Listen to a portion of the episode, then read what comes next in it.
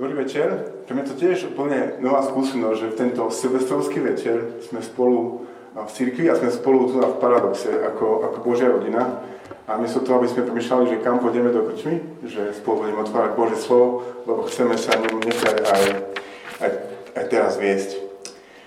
Uh, ak ste u nás v Paradoxe prvýkrát, tak, uh, tak vám musím povedať, že my tu čítame Bibliu často takým spôsobom, že otvoríme nejakú konkrétnu biblickú knihu a potom ideme kapitolu po kapitolu a snažíme sa prísť na to, čo nám Bože slovo hovorí nám do životov v dnešnej dobe.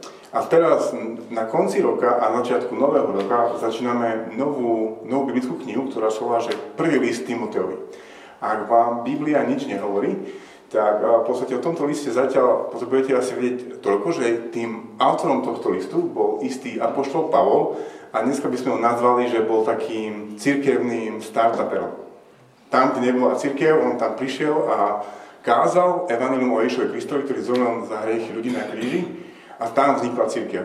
No tak tento Pavol chodil po celom po celej, po celej Ázii, tej, tej, tej, Ázie, dnešné Grécko, Turecko a tak ďalej, až do Európy a zakladal zbory.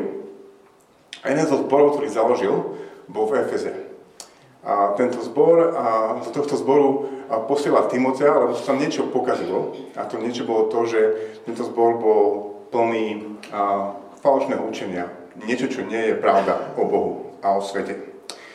A v tomto liste a tento Pavol opisuje Timoteovú úlohu a, týmito slovami. V prvej kapitole 18. verši nemusíte hľadať a hovorí toto.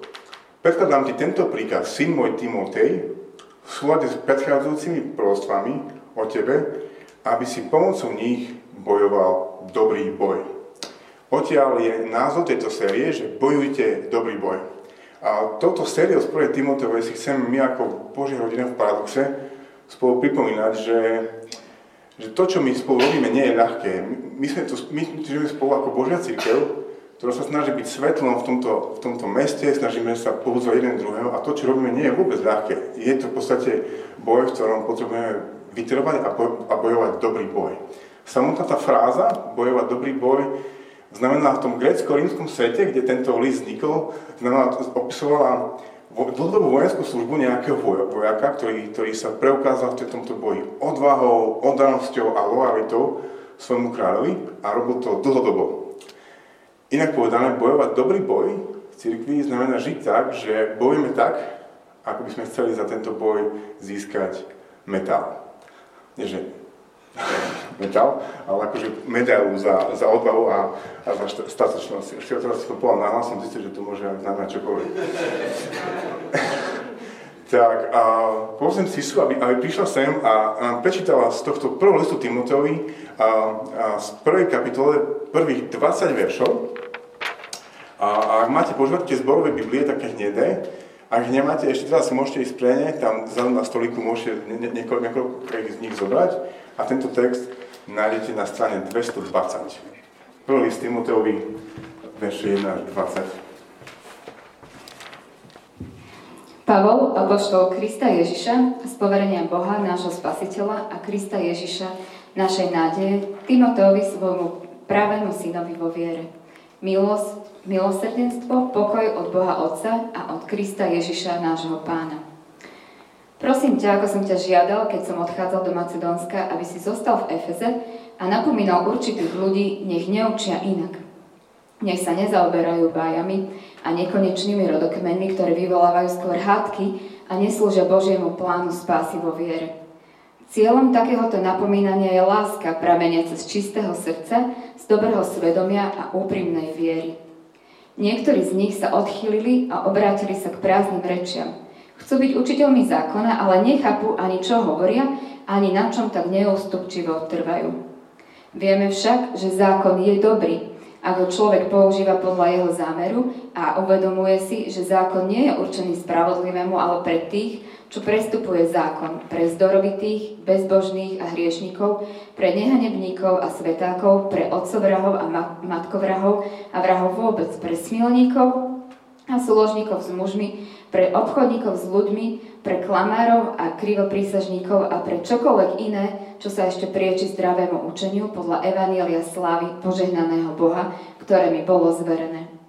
Vzdávam ďakujem Ježišovi Kristovi, nášmu pánovi, ktorý ma posilnil, lebo ma uznal za verného a ustanovil ma do služby. Mňa, ktorý som sa predtým rúhal, bol som prenasledovateľ a násilník. Dostalo sa mi však milosrdenstvo, lebo som konal z nevedomosti v neviere. Nadmieru sa však rozhojnila milosť nášho pána s vierou a láskou, ktoré sú v Ježišovi Kristovi. Spolahlivé je toto slovo a hodno, aby bolo úplne prijaté. Ježiš Kristus prišiel na svet spasiť hriešnikov. Ja som prvý z nich. Ale dostalo sa mi milosrdenstvo preto, aby na mne ako na prvom Ježiš Kristus ukázal celú svoju zhovievavosť, aby to slúžilo ako príklad pre tých, čo v Neho uveria a aby tak získali väčší život. Kráľovi vekov, nepominuteľnému, neviditeľnému, jedinému Bohu česť a sláva na veky vekov. Amen. Predkladám ti tento príkaz, syn môj, Timotej, v súlade s predchádzajúcimi proroctvami o tebe, aby si pomocou nich bojoval dobrý boj, aby si mal vieru a dobré svedomie, ktoré niektorí zavrhli a tak stroskotali vo viere. Medzi nimi aj Hymeneus a Alexander, ktorých som odovzdal satanovi, aby sa odnaučili rúhať. Aby sme pochopili tento boj, do ktorého bol Timotej spolu s celým lokálnym spoločenstvom v Efeze povolaný, tak vám skúsim veľmi skrátke povedať také tie asi najdôležitejšie momenty v, v príbehu zboru v Efeze. Pavol sa v roku 52 alebo okolo roku 52 vydáva na svoju druhú misijnú cestu a tieto misijné ceste sa zastavili aj v Efeze, každý v lokálnej synagóge. Prví Židia sa obrátia a vzniká zbor v Efeze, lokálna komunita, ako je, ako je toto. Uh, tento zbor mal to nešťastie, že od svojho začiatku čelil rôznym falošným učeniam. A židovským, ale aj pohanským, pohanský bohovia a tak ďalej.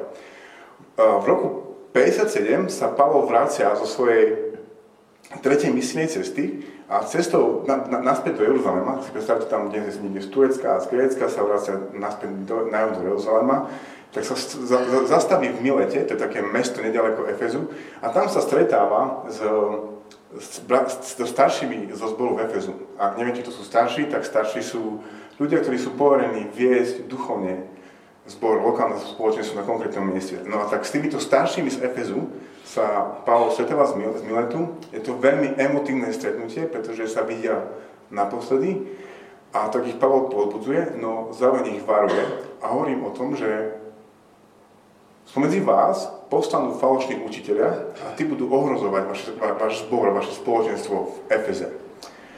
A tak sa dostávame až do prvej polovice 60. rokov, keď vzniká prvý list Timoteovi a vidíme, že Pavlové varovania a obavy sa naplnili. A už hneď v 3. verši prvej kapitole čítame tieto slova. Prosím ťa, ako som ťa žiadal, keď som odchádzal z Macedónska, aby si zostal v Efeze a napomínal určitých ľudí, nech neučia inak. Nech neučia inak. Inak povedané, možno nejakí falošní učiteľia, ktorí vynašali falošnú zväzť. Nám sa to možno nezdá ako príliš dôležité a dramatické, že niekto učí nejak inak, ale práve túto jeho úlohu Pavol opisuje slovami bojuj, dobrý boj. To nám hovorí o vážnosti a naliehavosti tejto situácie, v ktorej je efeský zbor. Tí, čo ma poznáte, viete, že mám starší na druhú svetovú vojnu, tak mám pre vás ten príbeh druhej svetovej vojny, ktorý hovorí o naliehavosti niektorých, niektorých bojov. A pri vylodení v Normandii v roku 1940, a, koľko to bolo? 4, 4, presne tak, som, skoro som povedal 45, hovorím, to je blbosť. A, a v Normandii bola istá malá dedinka, sa volá, volá sa La, La Grande Chemin a v to, táto dedinka bola tak, takzvaným zhromaždiskom amerických výsadkárov. Malo sa ich tam zhromažiť 600, ale bola ich tam necelá stovka a z tých všetkých veriacich dôstojníkov, ktorí tam mali byť, tak prežilo len zo pár a jeden z nich bol kapitán Hester. Tento kapitán Hester mal plné ruky práce. Čelil všetkým rôznym protiútokom nemeckej armády z, každej strany. Nevedel zvolať svojich 600 vojakov, lebo mal len necelú stovku. A ešte k tomu, len 100 metrov od tejto pozície v tejto dedine bola delosvedecká batéria štyroch diel, ktorá, ktorá od 6 rána palila ne, neprestane. Potrebovali to nejak vyriešiť, poslali tam jednotku vojakov, ale táto jednotka vojakov bola úplne vystrelaná nemeckou armádou. O 7 ráno prichádza do tejto dejiny Lagrange Min, istý vojak, ktorý, ktorý vošiel do histórie známy ako Captain Winters, kapitán Winters, a dochádza k, k rozhovoru medzi kapitánom Hesterom a kapitánom Wintersom. Kapitán Hester ukáže Wintersovi mapu a Winters nepotrebuje nič, aby bolo vysvetlené, tak mu tento kapitán Hester povie len jednoduchú vetu. Postarajte sa o to. Je to úplne naliehavá vec, aby, sa, aby, sa, aby tieto diela boli umlčané. Každou salvo týchto diel umierajú, umierajú americkí vojaci na nedalekej pláži, nejaký syn sa nevráti domov alebo sa vráti domov zmrzačený a každá salva ohrozuje úspešnosť celej operácie, ktorú voláme deň D. Navyše, tieto diela boli, boli, boli v smere, kam mala, tá, kam mala táto stopová výsadková brigáda postupovať, aby naplnila svoju misiu a podporila celé vylodenie. Ak oni si s, tým, s, tou, s touto dielsovskou batériou neporadia, ktorá bola obsluhovaná asi 100 vojakmi nemeckými, pozubivo zbrojenými, tak a, všetko je stratené. Ich misia bude zbytočná, zbytočne tam išli a zároveň ľudia budú naďalej umierať. To, čo sa stalo neskôr, a bol, bola tá známa bitka pri, pri jednej farme, kde tento Winters tieto diela zničil. Ak máte radi filmy, tak si to môžete kľudne pozrieť v tej sérii Band of Brothers, úplne asi neviem, druhý alebo tretí diel. Ale to není podstatné. Podstatné je, že tento príbeh nám hovorí úplne naliehavosti a vážnosti situácie, v ktorej sa títo vojaci ocitli, ale táto situácia musela byť riešená. A presne v takéto situácii sa ocitol efeský zbor. Po ohrozovaný falošným učením a tak Pavol posiela Timotea, postaraj sa o to, lebo ide, ide o veľa. Takže čo je teda boj a Timoteo a tohto zboru spolu s ním a čo je v podstate aj v určitom zmysle aj našim bojom? Sú to falošné učenia. Nede však o nejaké také falošné učenie, ktoré by bylo do očí, že Ježiš Kristus nie je Boh, nevstal z mŕtvych a vy keď zomriete, zniete v zemi ako všetci pred vami. To nebolo to učenie, ktoré oni, oni tam hlásali, ale toto učenie malo veľmi taký zvláštny charakter, že bola to otázka správneho čítania a porozumenia Božieho zákona. Nám to možno nejaká taká teologická otázka pre teologov, ktorá nemá nič spoločné s reálnym svetom, ale to, bola, to bol problém, ktorý, ktorý tam riešili. Ako správne porozumieť a používať Boží zákon. Ak neviete, čo je Boží zákon, tak to, čo mal, mal Pavel si na mysli, bol ten Morišov zákon. Dnes si predstavte tie také obrázky z kostolov alebo z detských biblí, taký fúzatý človek, Mojžiš drží tablety do, do dosky s zákonom, tak presne ten, tento Boží zákon obdržal Boží ľud Izrael na púšti a tento zákon obdržal kvôli tomu, aby vedeli, ako majú žiť. Aby Boh, ktorý dokonalý a svetý, mohol medzi nimi prebývať. To bol jeden dôvod. A ten druhý dôvod bol ten, že im dával tento zákon, aby vedeli, ako majú žiť, aby boli svedectvom o Bohu pred ostatnými národmi príbeh izraelského národa pokračuje tým, že, že oni túto svoju úlohu nezvládli a aj tento zákon, tieto slova a ktoré dostali, ich neurobili schopnými žiť tak, ako, tak, ako by mali. A presne o tom je aj ten, ten zoznam, zoznam hriechov a hriešnikov, ktorý, ktorý máme v veršoch 9 a 10. A on svojím spôsobom nejak kopíruje tú časť Božieho zákona, ktorú my voláme, že desatoro. Tak hovoríme tam o, o, o bezbožných a, a zvrátených ľuďoch a vzdorovitých. To je odvolávka na to, že ja som hospodín tvoj Boh a nebudeš mať iných bohov pred, pred, pred, pred, predo mnou. Potom tam čítame o, o otcovrahoch a matkovrahoch, tak tam môžete počuť to, že nezabiješ. Alebo tam čítame o, o smilníkoch a, sú, a služníkmi s mužmi. Tu môžeme čítať o tom, že nesúdoložíš a takto by sme mohli ísť ďalej a ďalej. Pritom však, pozrieme povedať, keď hovoríme o tých služníkoch s mužmi, že tu hovoríme o homosexuálnej praxi, nie o homosexuálnej orientácii. Ale kým sa o tom môžeme porozprávať neskôr, ale o tom, o tom tu je reč. Problém, ktorý, ktorý bol v tohto falošného učenia, bol ten, že boli v tomto zbore ľudia, ktorí zle používali tento dobrý Boží zákon. A ich zlé používanie spočívalo v tom, že oni vnímali, že tento zákon je pre, pre spravodlivých, pre dobrých ľudí, aby možno boli ešte, ešte lepší. Vnímali to, že, proste, že zákon Boží, tie nariadenia, ktoré sú v Biblii, sú na to, aby ľudia vedeli, ako majú dobre žiť, aby ich Boh potom nakoniec vyhlásil za, za spravodlivých. Budeš robiť dobre, Pán Boh ťa bude mať rád. Budeš robiť zle, Pán Boh sa bude hnevať a potrestá ťa. Takéto zmýšľanie by sme mohli dnešným, dnešným moderným jazykom nazvať, že je to náboženský legalizmus. Čo musím spraviť, aby ma Pán Boh mal rád a čo nesmiem v žiadnom prípade urobiť, aby sa na mňa Pán Boh nehneval. Ak máte otvorené Biblie, tak poďme čítať verše 8 až 9 z tejto prvej kapitole, kde on im toto vysvetľuje, že takéto používanie Božích slov zákona nie je správne. A práve je to úplne naopak. Čo je to teda to správne používanie zákona? 8. verš. Viem však, že zákon je dobrý, ak ho človek používa podľa jeho zámeru. Teraz vieme, čo je ten nesprávny zámer. Uvedomujem si, že zákon nie je určený spravodlivému, ale pre tých, čo prestupujú zákon. Čiže zákon, tieto Božie slova sú pre tých, ktorí prestupujú Božie slova. A na, na konci veršu, verše 10 až 11 pre, čo, pre čokoľvek iné, čo sa ešte prieči zdravému učeniu, podľa Evangelia slávy poženaného Boha, ktorý, ktoré mi bolo zverené. Zákon je dobrý, ak ho používame podľa jeho zámeru. Čo je teda ten dobrý zámer, ako by sme mali používať Božie slova, aby sme obstali v tomto boji a bojovali dobre boj. Ten zámer je ten, že zákon má, má, má ukázať hriešným, nespravodlivým ľuďom, ktorí porušujú zákon, že počuj, porušuje zákon. To, čo robíš, nie je dobré. Ale nie kvôli tomu, aby to ukázalo, že tak teraz sa polepší, o to sa a teraz makaj a rob všetko, čo sa dá len dobre, ale aby nás tento zákon priedol k Ježišovi Kristovi a k jeho milosti, aby nám mohlo byť odpustené, aby sme v jeho sile mohli žiť nový život.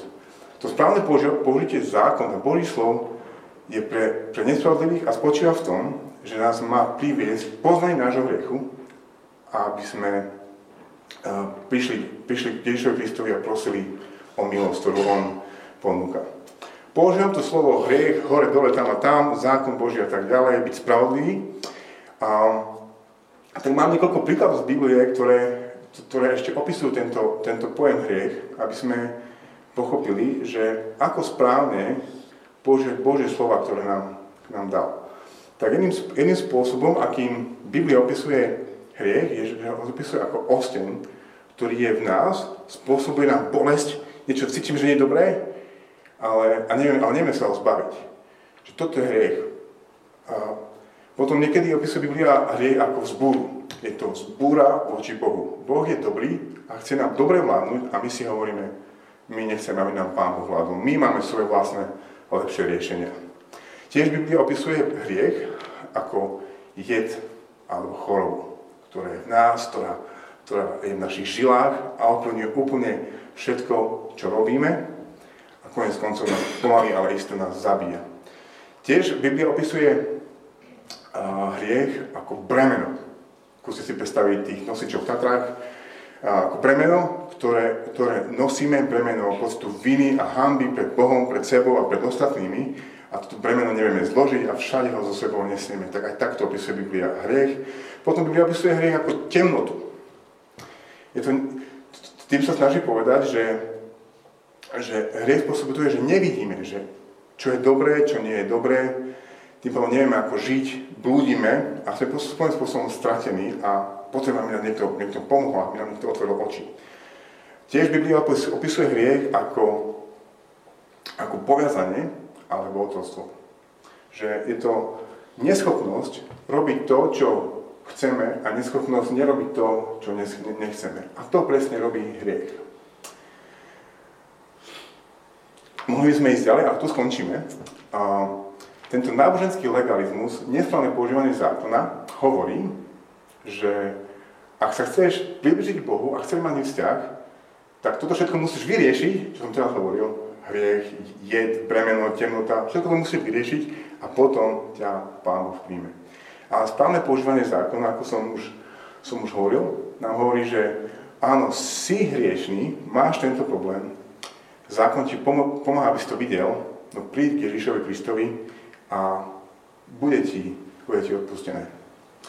A my v paradoxe, a ktokoľvek, kdekoľvek si, my máme v sebe úplne prirodzený sklon k takémuto náboženskému legalizmu. Chceme si niečo od Boha zaslúžiť, myslíme, že ten vzťah funguje tak obchodne, ja niečo spravím, Boh bude spokojný, ja niečo nespravím, Boh sa nebude hnevať. A to takto to funguje. No, presne to je to myslenie, ktoré, ktoré bolo nebezpečenstvom pre efeský zbor a voči, to, voči tomuto potreboval Timotej zasiahnuť. Čiže proti čomu bojujeme, v čom spočíva náš boj, tak v prvej kapitole je to boj proti falošnému učeniu, ktorý sa mohli nazvať náboženský legalizmus. Ale čo je skvelé na tejto prvej kapitole, je to, že to nie je opis boja proti niečomu, ale je to veľmi krásny a pozitívny opis boja za niečo. Už som vravel, že toto všetko sa nám môže zdať ako nejaká debata teológov, ktorá nemá nič spoločné s reálnym životom a svetom, ale v tejto kapitole vidíme aj to, že v tomto boji ide o všetko, ide o veľa.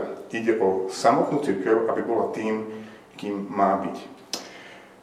Hlavne vo veršoch, vo veršoch 3 až, 3 až 6 čítame taký opis toho, že ako to vyzeralo, alebo ako to vyzeralo, keď títo falošní učenia, učiteľia učili a ako to vyzeralo v tomto zbore.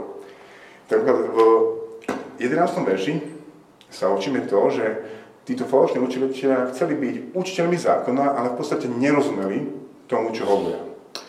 Treťom verši to čítame asi najviac. Vidíme, že, že ich, ich rozhovory boli rozhovory o ľudských špekuláciách, ktoré nemali konca a spôsobovali hádky medzi nimi a konec koncov uh, nielen to, že sa hádali a mali, mali rozpory, ale niektorí z nich odišli od Boha. V 20. verši úplne na konci čítame, že medzi nimi je aj Hymeneus a Alexander, ktorých som odozdal Satanovi, aby sa odnaučili rúhať.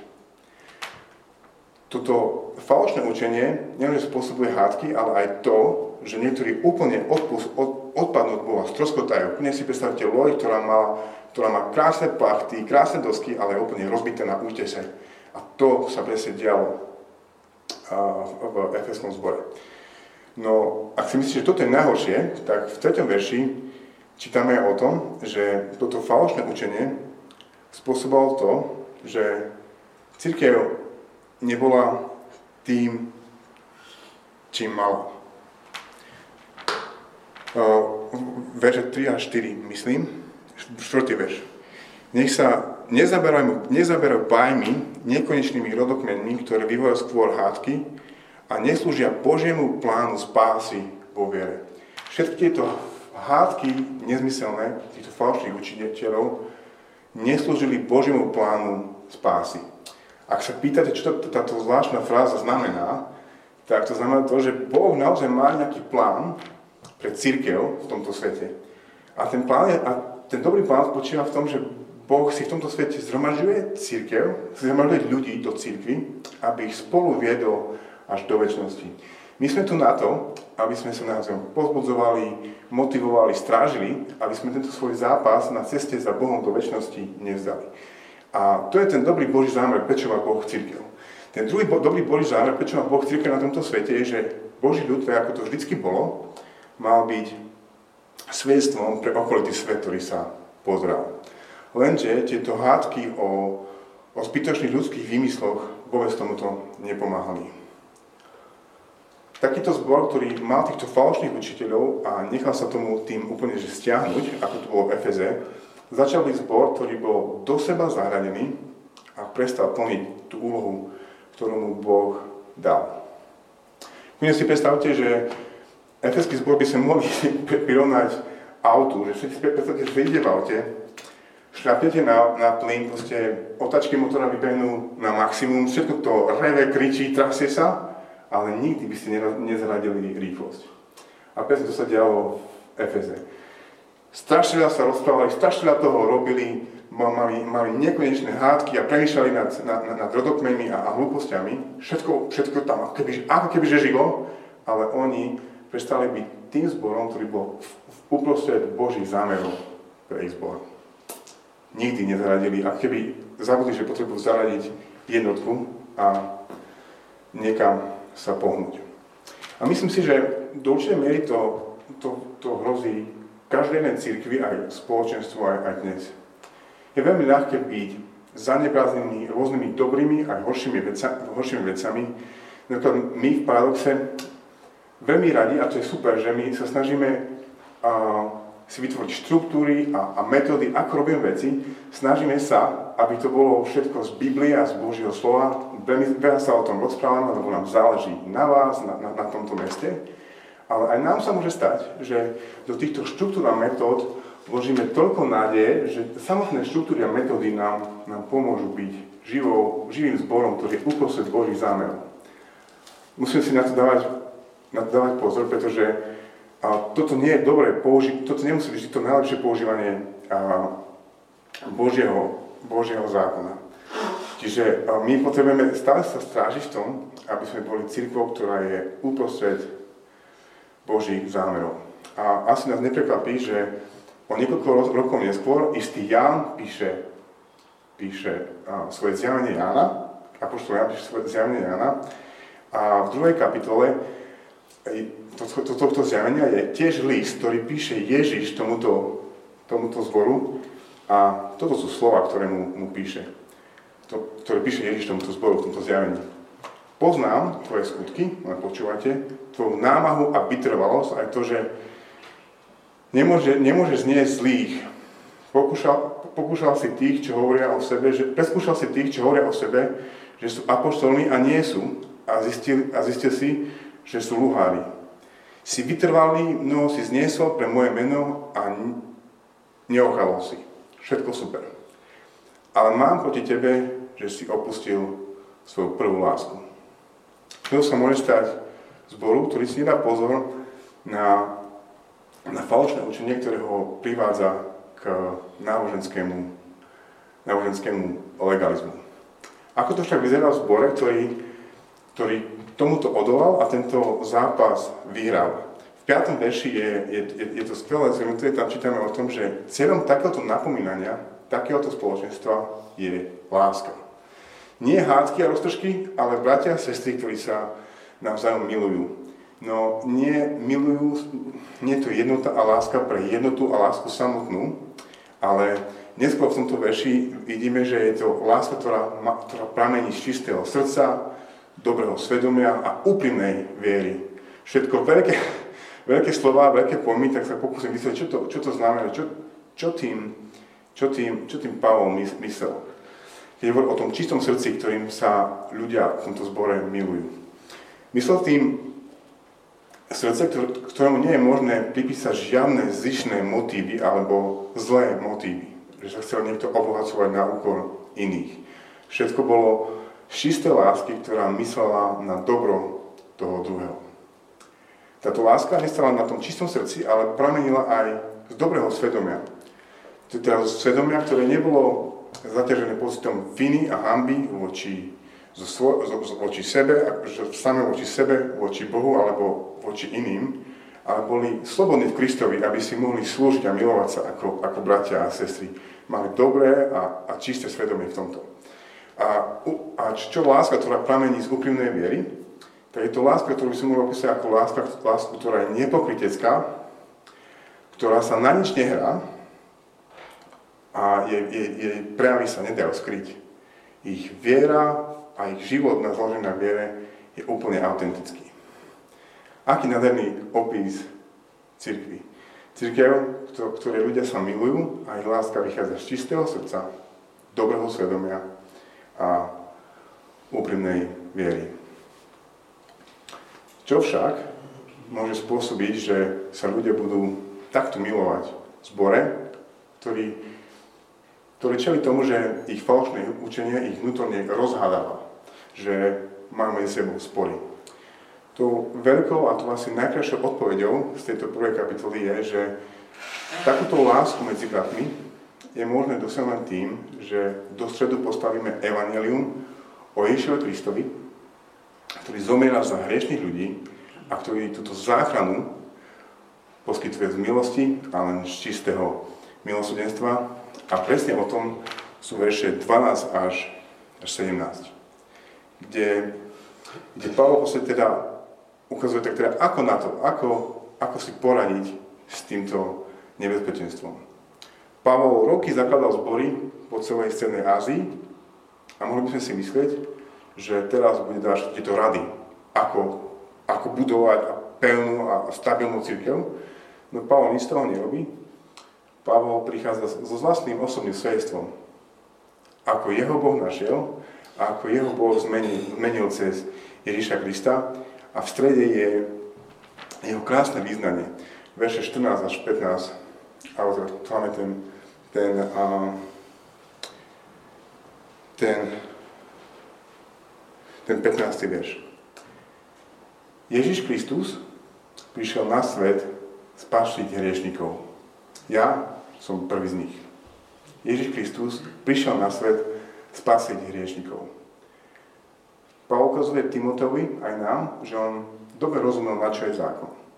Že tento zákon ho priviedol k poznaniu, že aj on je hriešnik, no ho aj, k viere, že Ježišovi Kristovi mu môže byť odpustené. Ako, ako sa to stalo, že tento Pavol toto pochopil, toto našiel a bol týmto zmenený. Všetko, čo je pred týmto vyznaním a potom hovorí o tom, že to bolo len z milosti, a z milosrdenstva.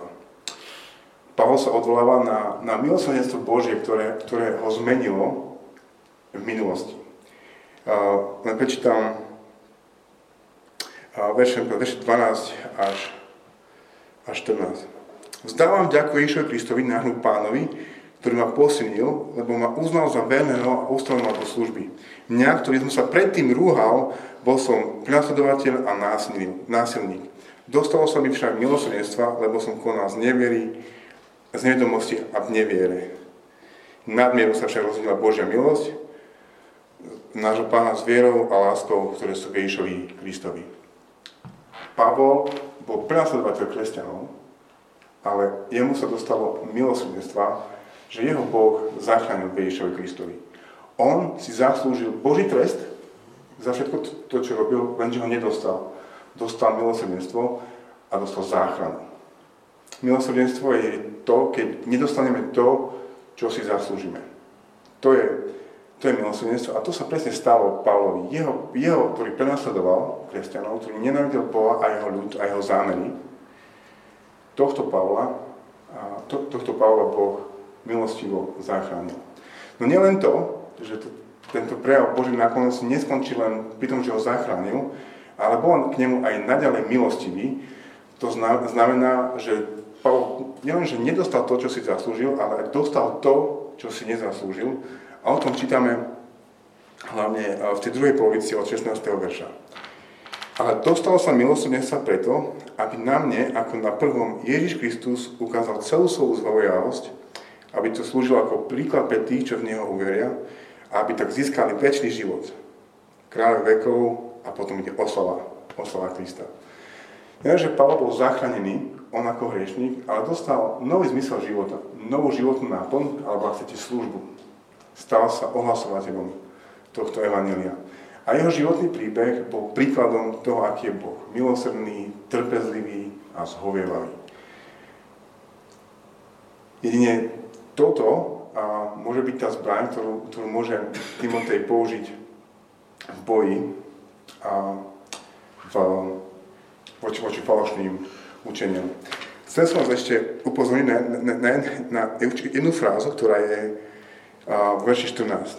Nadmieru sa však rozhodnila milosť nášho pána s vierou a láskou. Tieto slovo, slova, že nadmieru sa rozhodila milosť, si ja predstavím ako fontánu tejto Božej milosti a milosrdenstva, ktorá sa prelieva na všetko a na všetkých a všetko zaplave. Pred pár rokmi som mal možnosť byť v Kanade, na západnom pobreží a mal som možnosť chodiť po tých, po tých lesoch a poviem vám, že lesy západného pobrežia v Kanade sú stvorené z vody. Všade je prítomný ten taký zvláštny aerosol, že máte pocit, že viete ten, sa z tej vody, z tej hmly napiť. Vidíte malé kvapôčky vody, ako všade lietajú vždy. A na ihliči a na machu na ihličiach sa táto voda zachytáva a v podstate, keď si sa môžete z toho, z toho napiť, všade vysia také obrovské alebo menšie kvapky vody. Keď, a, keď sa započúvate do, do zvuku toho lesa, tak zistíte, že pod tými, pod tými hrubými stromami na, na, na, na zemi stále akože tečie nejaká voda, tak zúči v tom lese, proste voda je všade. A každý kameň, a každý kameň je pokrytý machom a keď ten mach zatlačíte, tak z neho ako zo je zase len voda vybehne. A presne to chce Pavol, aby Timotej pochopil, že, že v, tejto, v tomto boji voči falošným učeniam nepomáha nič, len to, že budeme úplne hotoví, nadšení a premo, premožení toto jednoducho správou o tom, že Ježiš Kristus prišiel na svet spasiť riešnikov. A nerobí to kvôli ničomu inému, len kvôli svojej milosti a milosedenstve. Tak na úplný záver, že teda ako nám toto evanelium o Božej milosti a milosedenstve Ježišovi Kristovi pomáha uzdravovať zbor, alebo pomáha bojovať, aby sme my ako paradox neboli zborom, to, v ktorom legalizmus vyhrá svoju bitku. Ako budeme mať, ako budeme tí bratia a sestry, ktorí sa budú milovať, tak ako to bolo uh, v tom 5. verši, že cieľom tohto napomínania je láska, ako môže byť tí, ktorý, to, to, ktorých láska práve z čerstvého srdca, dobrého svedomia a úprimnej viery? No, no tak, že táto láska bude prameniť z tohto evanenia, ktoré som práve teraz povedal. Ako môžeme mať čisté srdce v našich vzťahoch? V Ježišovi Kristovi sme boli my prví milovaní touto nezišnou láskou. Bez akýchkoľvek falošných pohnutov. A iba ľudia, ktorí boli takto plne milovaní, môžu takto milovať ľudí okolo seba. My sme boli prví takto milovaní. Ako si môžeme udržať dobré svedomie? Svedomie, ktoré nebude zaťažené výčitkami alebo, poč- výčitkami alebo pocitmi viny voči sebe, alebo voči iným, alebo zo strany Boha voči nám nebodaj. No tak, že si uvedomíme, že Boh nás už dávno zachránil milosťou a z milosrdenstva práve v tomto rozpoznaní môžeme nájsť slobodu, sa už konečne nehrabať vo svojom svedomí, ktoré nás možno niekedy falošne obvinuje, ale môžeme konečne byť slobodní, slúžiť ľuďom okolo nás, milovať ich tak, ako by mali. Či už ľudia v zbore okolo nás, alebo v meste, v ktorom žijeme. A ako nám toto Evangelium o Ježišovi Kristovi, ktorý, ktorý zomiera za hriešníkov v milosti a pre milosrdenstvo, pomáha budovať lásku, ktorá pramení z úprimnej viery. No tak, že konečne takto slobodný môžeme nepokrytecky prejavovať lásku a slúžiť iným okolo seba. Už sa nemusíme tváriť, že to robíme kvôli, kvôli tomu, aby sme dobre vyzerali, alebo aby sme uklonili svoje svedomie, alebo aby sme dobre vyzerali pred Bohom. Ale vieme, že nič nemôže Bohu priniesť a slúžiť mu alebo niečím ho ohúriť. A preto sme v tejto slobode konečne môžeme, môžeme autenticky, nepokrytecky milovať a slúžiť ľuďom okolo nás. Naša viera už sa nebude tváriť na nič, ale budeme žiť a, a milovať Krista a ľudí okolo nás. Tak, len to zhrniem. A každá církev, každý zbor, kdekoľvek v histórii, bol, bol a je a, nejakom boji alebo v nejakom nebezpečenstve a kľudne to môže byť aj náboženský legalizmus. Nám by sa mohlo zdať, že je to nie až tak nebezpečné, alebo na tom nezáleží, ale aj v prvej kapitole 1. Timoteo vidíme, že tento náboženský legalizmus môže nahľadať a zničiť všetko. A ide o veľa. Ide o to, či církev zostane tým, kým má byť. Či zostane v strede Božích zámerov pre nás a pre svet, do ktorého nás položila. Jediným spôsobom, ako aj my v paradoxe, aj tento rok, môžeme bojovať dobrý boj aj voči náboženskému legalizmu, ktorý drieme v nás, je ten, že budeme navždy obdivovať a tešiť sa z to správy, že Ježiš Kristus prišiel naspäť spasiť hriešnikov. ako ty a ja. A my sme prví z nich. Iba takto sa budeme vedieť milovať, navzájom lásku, ktorú nás Boh miloval, a iba takto budeme môcť milovať ľudí okolo nás. Tak poďme spolu aj tento rok bojovať tento boj za toto presvedčenie, za toto nadšenie, za túto lásku voči, voči Kristovi, za to, čo spravil aj voči tomuto mestu, aj voči druhému. A mám na úplný záver takú výzvu pre nás. Čo keby počas tejto série z 1. Timoteovej sme sa naučili na spameť verš 12 až 17, ktorá hovorí o tomto krásnom evaneliu. A v strede je, Ježiš Kristus prišiel na svet spasiť hriešnikov. Je, to je jedna vec, ktorá nám určite pomôže nezabudnúť na toto krásne evanelium. Ďalšia vec, ktorá nám pomôže nezabudnúť na toto evanelium do spásy, o spáse Ježišovej Kristovej milosti, je, je pieseň, ktorú chceme teraz spolu spievať. A táto pieseň hovorí o tom, že to, čo aj my tu v paradoxe, aj tento rok najviac potrebujeme, je Ježiš Kristus. Jeho spásu pre hriešnikov z milosti.